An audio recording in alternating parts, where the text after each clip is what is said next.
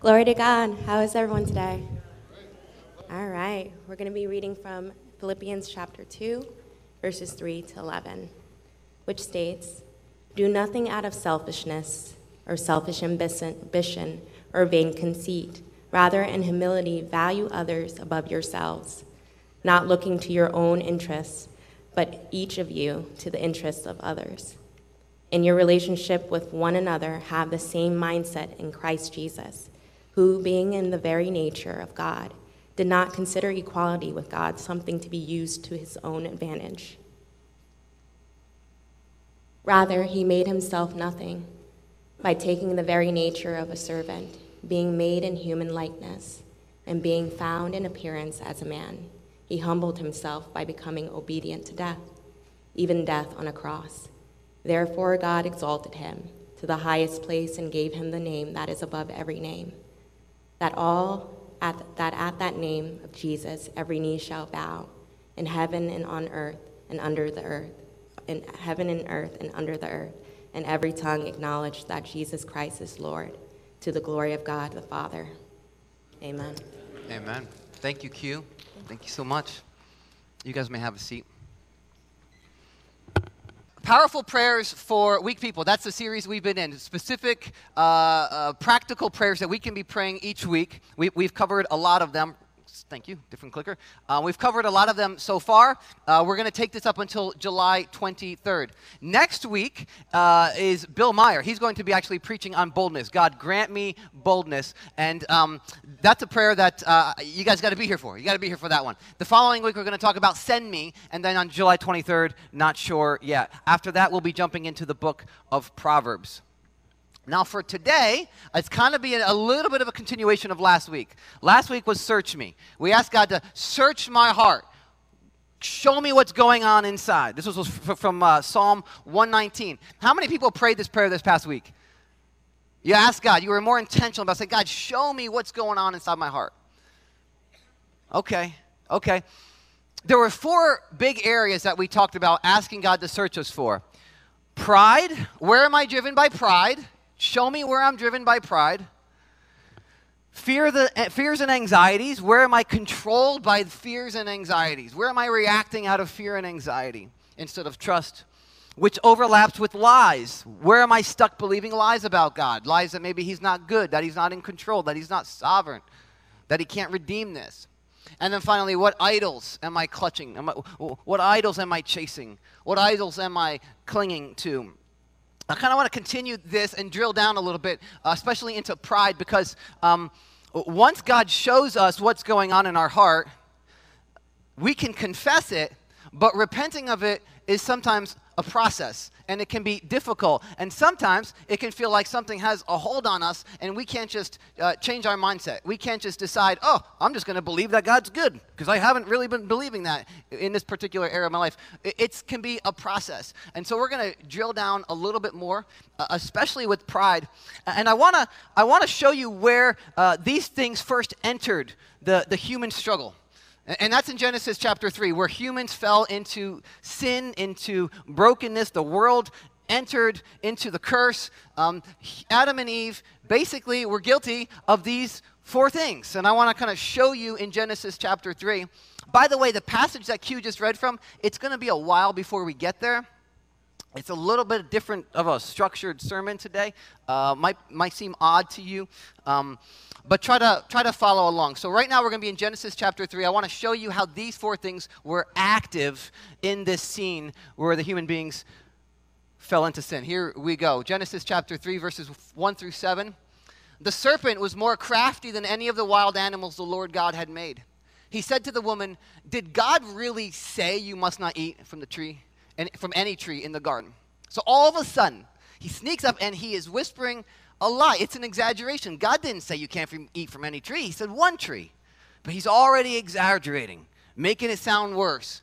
The woman said to the serpent, We may eat from the trees in the garden, but God did say, You must not eat from the tree that is in the middle of the garden, and you must not touch it, or you will die. So she's engaging with him, talking with him. He responds, You'll not certainly die. For God knows that when you eat from it, your eyes will be opened and you will be like God, knowing good and evil. God's withholding from you. That's what he's saying. There's something that you can gain from eating from this tree. He's withholding from you. You're missing out. And then the, when the woman saw that the fruit of the tree was good for food and pleasing to the eye, and also desirable for gaining wisdom, she took some and ate it.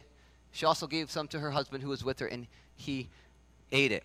And then they fell. And then it says that they, their eyes were open, they realized they're naked, they sewed fig leaves together and they made coverings for themselves. This is a big contrast to how chapter 2 of Genesis ended, which said they were naked and felt no shame. They had peace. They, it was, it was, the sun was shining warmly on them in that garden. And now it grew cold and they feel exposed and they feel vulnerable and they feel weak and they try to cover up with fig leaves. And then the story goes on they, they adam blames her and then she blames the serpent and, and they're pointing fingers and they're uh, you know the, the, the woman that the man was so happy about he's blaming god for forgiving him. There's a lot we could go into in this passage and we did a sermon series a few years ago called In the Beginning, which was a six week series on Genesis 1 to 3. It's on our website if you want to check it out. But for our purposes today, I just want you to see how those four categories from last week were active in this story. So, first of all, there was a lie. God is holding out on you, He is not being good to you. There's something you can gain, and God doesn't want you to have it. They believe that lie. Then there was fear. This is the first example of FOMO fear of missing out. If I obey God, I'll miss out on having more, more of what I deserve. Right? There's, there's, there's more to be had. I don't want to miss out on it. Pride, right? Pride gets, gets, gets triggered. I can be like God, and I deserve to be like God. We can have this. And then finally, idolatry, the fruit. The fruit gets elevated. The fruit will give me access to the life that God has been withholding from me. As good as life is now, it can be better, and it will be better by grabbing hold of this fruit. That's, that's how things become an idol. If I go after this, if I clutch this, if I cling to this, I can get what God is not giving me right now. But at the foundation of it is pride. Pride makes God small, and it makes ourselves, our need for approval or praise, our need for control, it makes that big. But pride is always at the root of every sin that we commit. Pride is what has infected the human race ever since and this scene, this scenario in the garden plays out a million different ways across the globe. Since that time, since that day, in every time, in every space, in every culture, in every single human heart, this is what we do. We get f- afraid of something in this broken world, and our pride says, You figure it out. You grab hold of it. You fix it. God won't take care of you. And then oftentimes, in our efforts to, to, to fix it in our own strength, we grab an idol. We chase after an idol, as we talked about last week. So, the prayer that we're going to talk about today is Help me die to pride. If you prayed, searched me this past week, and God revealed pride, then the next thing is Help me die to it now. Help me put it to death. Help me kill it. Now, why do I use violent words like death and kill? Because the Bible does. Because the Bible does. Romans 6 11, the Apostle Paul says, In the same way, count yourselves dead to sin, but alive to God in Christ Jesus. Dead to sin. Count yourself. Consider. When we trust in Jesus, First of all, it's an act of humility to say, I can't save myself. I need a Savior to come in, to rescue me, to pay for my sins to change me, right? That's why we're doing this series. I can't change myself, God, I need your help. But Jesus cuts away our pride. He breaks the power that our flesh has over us.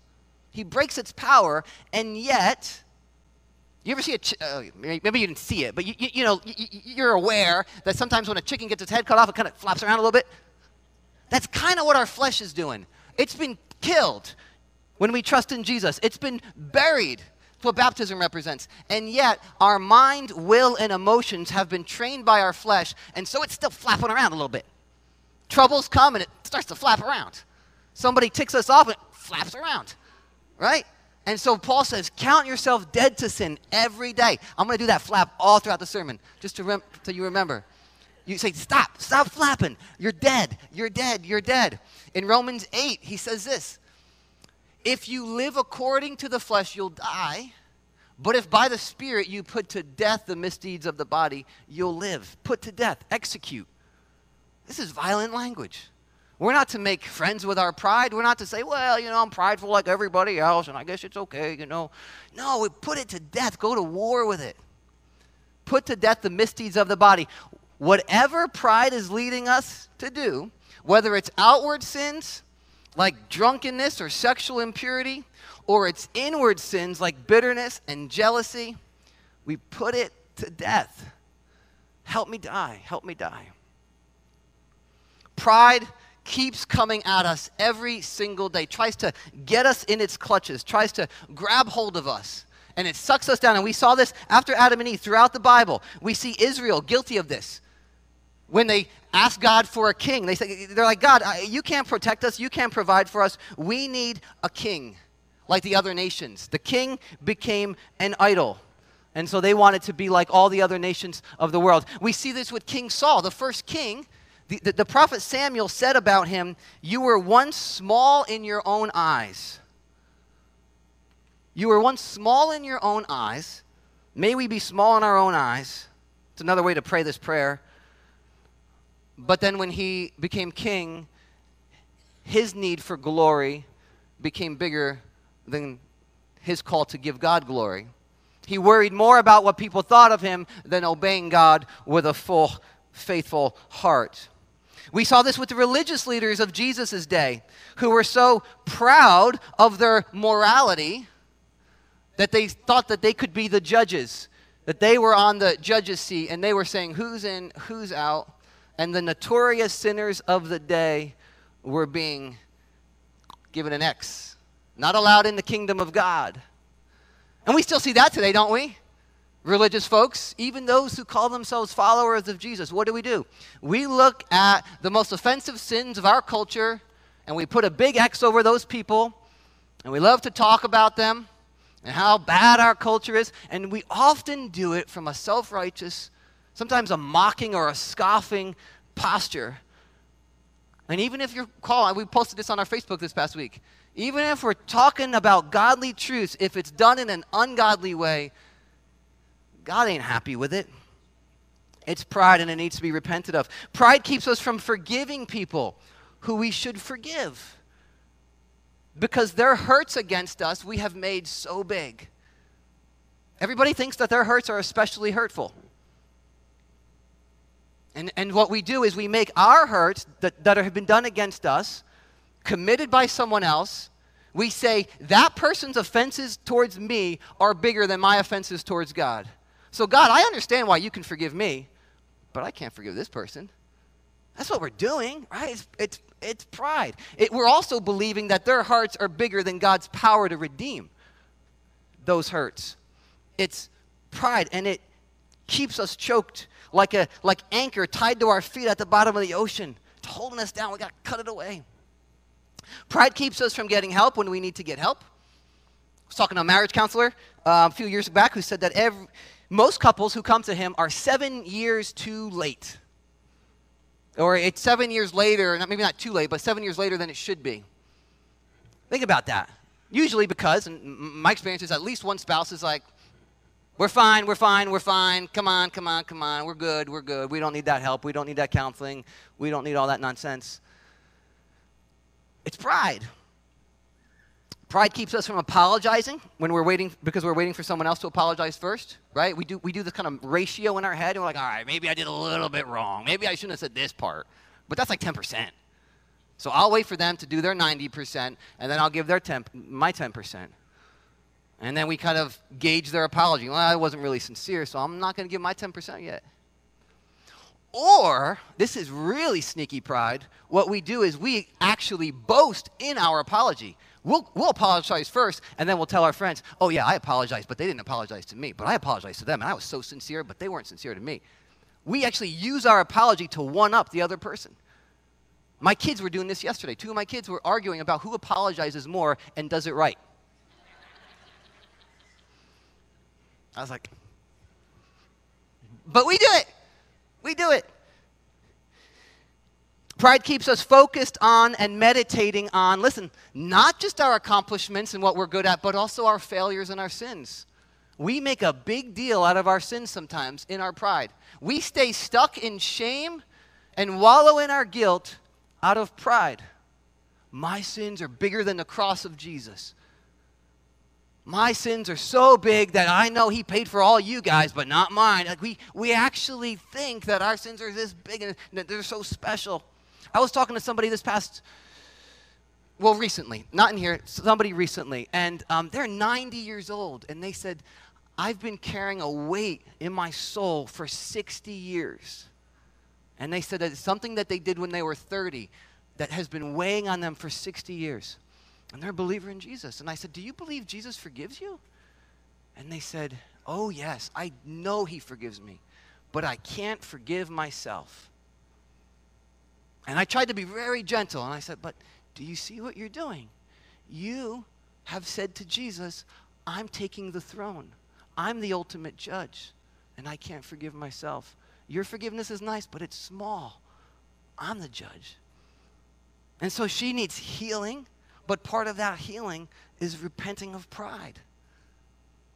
If Jesus says he's paid for it in full, who am I to say, no, I don't believe that? Pride keeps us or causes us to hold on to and obsess over uh, idols in our life. We hold on to them because they give us a sense of identity. They, they, they um, make us, uh, give us a status. They give us an image before people. And so if we lose them, if we lose the job, if we lose the hobby, sometimes it feels like somebody has even died because we lost what makes us feel like we're worth something in the world. And that's pride. I want glory. What, who God says I am is not enough. I need those people to say I'm awesome. I need to fit into that crowd. I need my boss to say this. We're making idols out of those things because in our pride we're saying, God, who you call me, your son, your daughter, beloved, righteous, redeemed, it doesn't matter that much. I need other people to tell me who I am. I need this hobby to tell me who I am. Two more examples. Pride keeps us worrying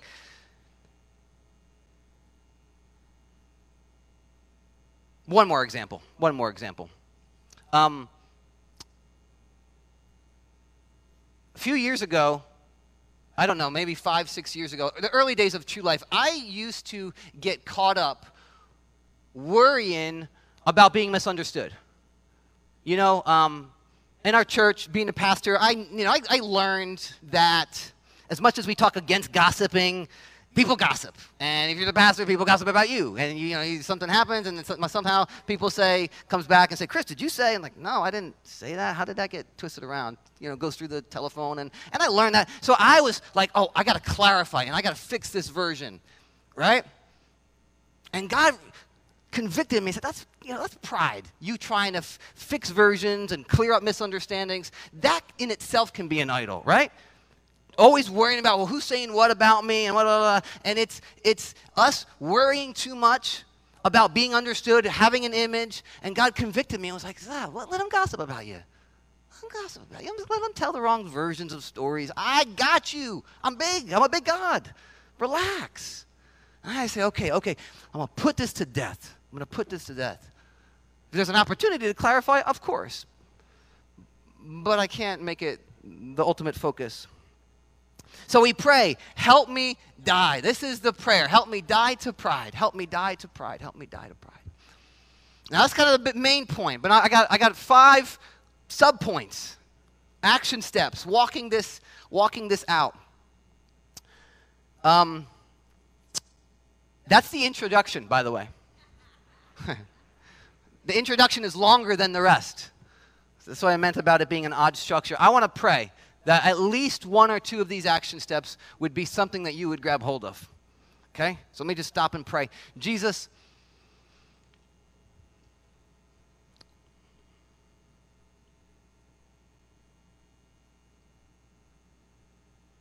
what we don't want, what I, I don't believe you want, is for anyone to walk out of here feeling guilty for their pride and wallowing in that and focused on that. Our eyes should be fixed on you fixed on who you are, your goodness, your grace, your power, And as our eyes are fixed on you, we will become smaller. We will become small in our own eyes, and I pray that we would see the freedom in that, the joy in that. The world says, be big, be big, be big, make a big splash, get eyes on you. And you say, be small in your own eyes, let me be big. And there'll be a lightness, a freedom, a rest. So I pray that these five action steps that we talk about, that you would show all the men and women in here today which one or two are ones for them to grab hold of. I, I, I pray even for the volunteers in here that they would be able to grab hold of one or two of these. I pray in your name. Amen. Okay, here, here, we, here we go. Number one, pray each morning for God to break your pride. This might be obvious, but actually take the time to do it. Take the time to, to look over your day coming up. Say, Lord, help me, help me, help me not to react to pride. I'm going to be talking to this, this person who I'm, I'm a little hurt by. Help me not to speak out of, out of pride. Help me not to react. They might say something that bothers me. Help me not to react out of pride. Lord, I just had this, this disagreement with my spouse, and I, I know I need to apologize, but I'm, I'm emotionally paralyzed. I don't know how to do it. Help me. Help my pride to die. Help me kill my pride so I can go walk in the love that you've called me to. So scan your day and ask God to help you die to pride. That's number one. Number two, confess your pride to others. Now, I was explaining to somebody this past week, they are in here, um, that we, we, don't confess uh, to be forgiven. We don't need to confess to another human being in order to, be forgiven. Jesus is the only mediator between God and man. He, he, he's the one. But the Bible does talk about, especially in James chapter 5, that as we confess to each other, there is healing in that. There is, there is a healing that takes place when we experience the grace of God through another human being, the body of Christ. And so, um, what we often do in the church is we, we will confess a struggle and we will confess why that's a struggle, but we don't often get to the pride that's underneath it. So, for example, we might say to someone, um, I, I, need to forgive so, so somebody in my life, but I'm having trouble doing that because they hurt me so much. Can you pray that I can forgive them? But we need to go the next step and go, and I'm not forgiving them because I'm being prideful because I'm taking my hurt and making it bigger than it needs to be. I'm taking the offense towards me and making it bigger than my offense towards God. Or whatever the case may be. So we need to take that next step and confess the pride. It'll help break the power of it. If, we, if we're praying, number one, help me die to pride, sometimes confessing to someone else, putting it out there, helps it die. That's number two. Number three, receive prayer today. We're going to have some people on our prayer team available on, on either side as we have some response time and, and some worship. And, and if you need to be prayed over, if you have identified, if God over the last week or so has identified an area where you're stuck in pride, where you're driven by pride, where pride is causing you to chase after an idol, receive prayer. Again, there's something powerful when the body of Christ can pray for each other. Uh, number four, sign up for an inner healing session with Pastor Rigo. Um, many of you guys don't know this. It, it, we talk about it on our website, and you can look that up. But Pastor Rigo does this inner healing sessions where he'll sit down with somebody. It's not counseling, but, but just kind of go, okay, what's, what's, what's affecting you right now? And kind of trace that back to maybe some past hurts or maybe some past wounds and identify lies about God, these things that we're talking about. And then he'll pray through them with you. And, and again, sometimes praying with somebody in an extended session, an extended time, more than on a Sunday morning, can help break its power. I'm going to read a testimony from somebody who uh, did one of these sessions with Rigo last year. And um, so we had time to see the fruit of it. It wasn't like right away, right? Uh, um, it was, we had a year, over a year to see the fruit of that. And I want to read this testimony. Rigo's healing ministry was so powerful at a time in my life where I was not only feeding my flesh, but also being attacked by some outward circumstances, I had made some pretty terrible choices. God made it very clear that He wanted me to fast for a period of time and finish it off meeting with Rigo for a healing session. During the session, Rigo asked me some questions, determined some strongholds, trying to take me down, and prayed over me like I have never been prayed over before. By the end of it, with tears pouring down my, out of my eyes, it was so evident that not only was God present, but He did something. There was a lightness I felt after having walked in with such heaviness. It's been almost a year and a half since then, and God's work in my identity and showing me the authority He's given me has been constantly revealing itself. And I look back to that deliverance session as a truly pivotal experience. For anyone who is struggling, I would recommend looking into this. Sometimes we need to dig deep to get to our roots before we can truly live out our best versions that God calls us to be. And I believe our healing ministry takes us there. So if you're interested in that, finding out more about that, you can fill out one of our Connect cards. Okay, so that's number four. And then the last one meditate on the humility and exaltation of Jesus. And so that takes us around to Philippians chapter 2, where Q read from. Um, we're going to have, we're going to receive communion at the end of service. And our communion is a reminder of what Jesus did for us. And so as I walk through this passage in our last few minutes, um, see it as preparation for receiving communion together. What this means, what we're remembering, what we're gazing upon, what we're meditating on. Because as we meditate on that, as we remember that, it has the power to crush our pride. Okay, so let's let's walk through this. Philippians 2, 3 through 11. The Apostle Paul says, Do nothing out of selfish ambition or vain conceit. Rather, in humility, value others above yourselves, not looking to your own interests, but each of you to the interests of the others. In your relationships with one another, have the same mindset as Christ Jesus. So don't do anything out of selfish ambition, vain conceit. Don't do anything in order to be recognized, in order to be celebrated, in order to gain glory for yourself. It's okay if you are appreciated, it's okay if you are celebrated, but don't do it in order to be. Don't preach in order to gain glory. Don't sing on our worship team. Don't serve at church in order to get pats on the back. You're so awesome. Don't do it for that reason. But rather, in humility, consider others above yourselves. In your relationships with one another, pride has a, a way of uh, being exposed in our relationships with each other. That's why we tend to feel more godly when we're alone, right? When we're hanging out by ourselves or we're just chilling, we're kind of cloistered off to everybody else, we feel a lot more godly. We feel like things are good. People have a way of ticking us off, and then, you know, we blame them. God's just exposing our pride in our relationships. That's what was happening in the church of Philippi. So, in your relationships with one, another, have the same mindset as Christ Jesus. Okay, so this is where Paul's saying, put your eyes on Jesus. Put your eyes on Jesus. Put your eyes on Jesus. Don't just try to be humble. That'll just lead to you being proud of your humility. Fix your eyes on Jesus, who, being in very nature God, did not consider equality with God something to be used to his own advantage. So he's in very nature God. He is God. Jesus is God the Son. He's up in heaven. He had every right to say, I ain't going down there. They messed it up. They screwed it up.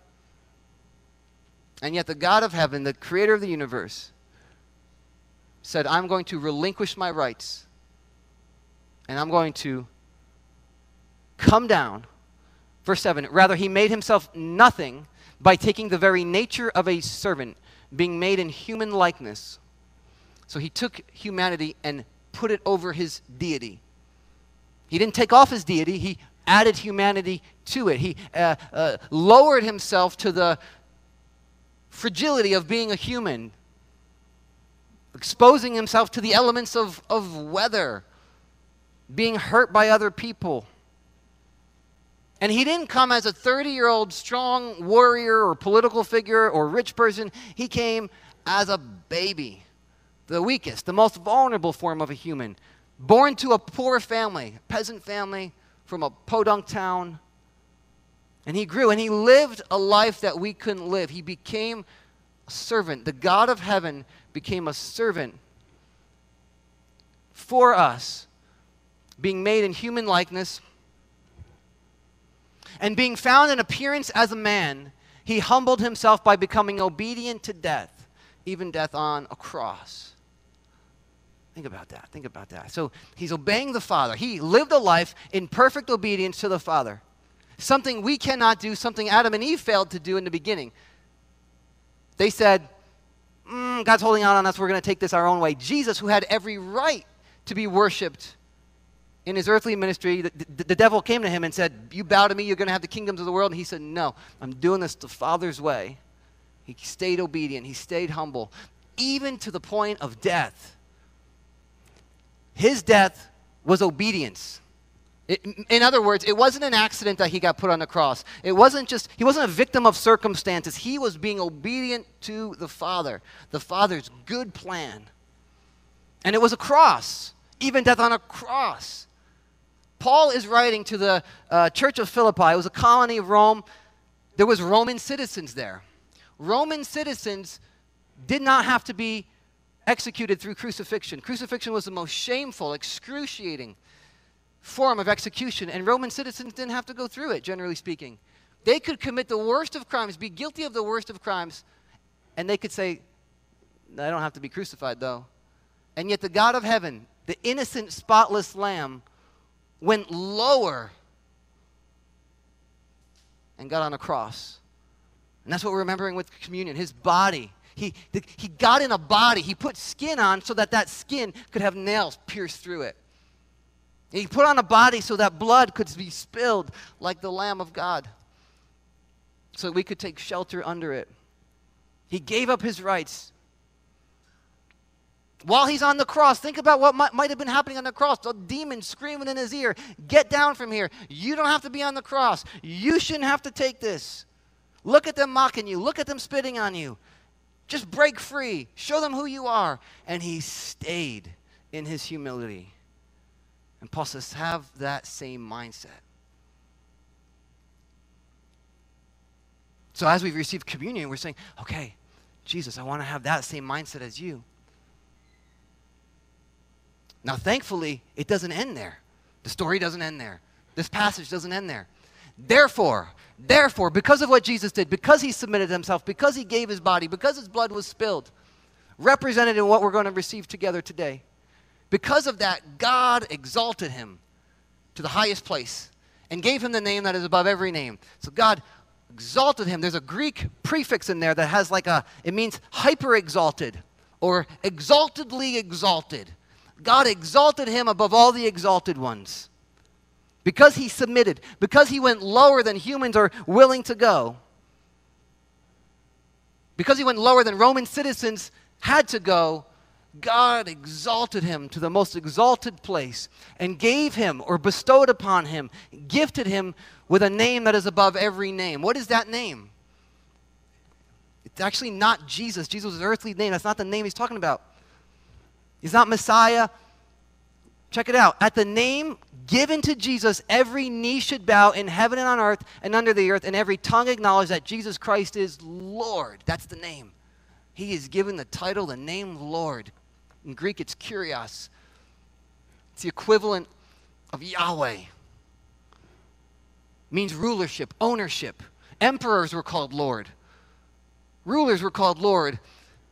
Jesus is made Lord of Lords, the King the ultimate owner, the ultimate ruler. So, God the Father, he, he, had him do this plan of, of humility, of being exposed to the human elements and killed and crucified. And then God the Father lifted him up. And now he says to the world, You do not come to me except through my Son, who bled for you, who died for you, who humbled himself for you, who gave up his rights for you, and who was exalted as Lord of Lords, King of Kings the ultimate ruler, you cannot come to me any other way because of what my son went through for you. And so when we receive communion, we're saying, Yes, I want to follow you in that path of, of humility, of dying to myself, of saying no to the, to the world's temptations, of making much of myself. I, I want to die to that because I believe that I will be exalted just like Jesus. I will be exalted with Jesus. In part now, God covering us, taking care of us, redeeming and healing, but also in full when Jesus returns. We are going to reign with him on a new earth. So we cannot grasp for power now because we know I'm going to reign with Jesus one day. We can give up our need to have things be fair now because we know one day, one day, we get the world. We get the world. So we can die to our pride knowing in joy, in faith, in hope, it leads to exaltation with Jesus. So let's stand. Band, come on up here.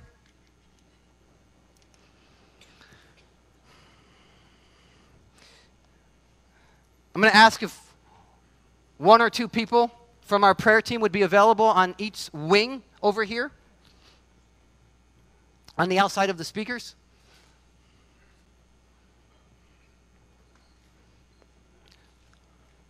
Bill and Christine, would you be available? You can stand at the wing there.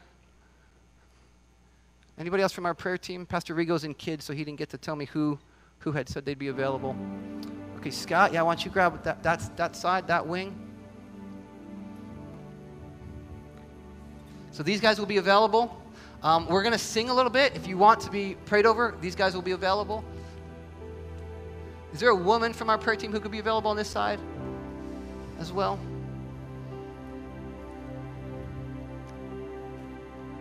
Thanks, Lisa. As we sing,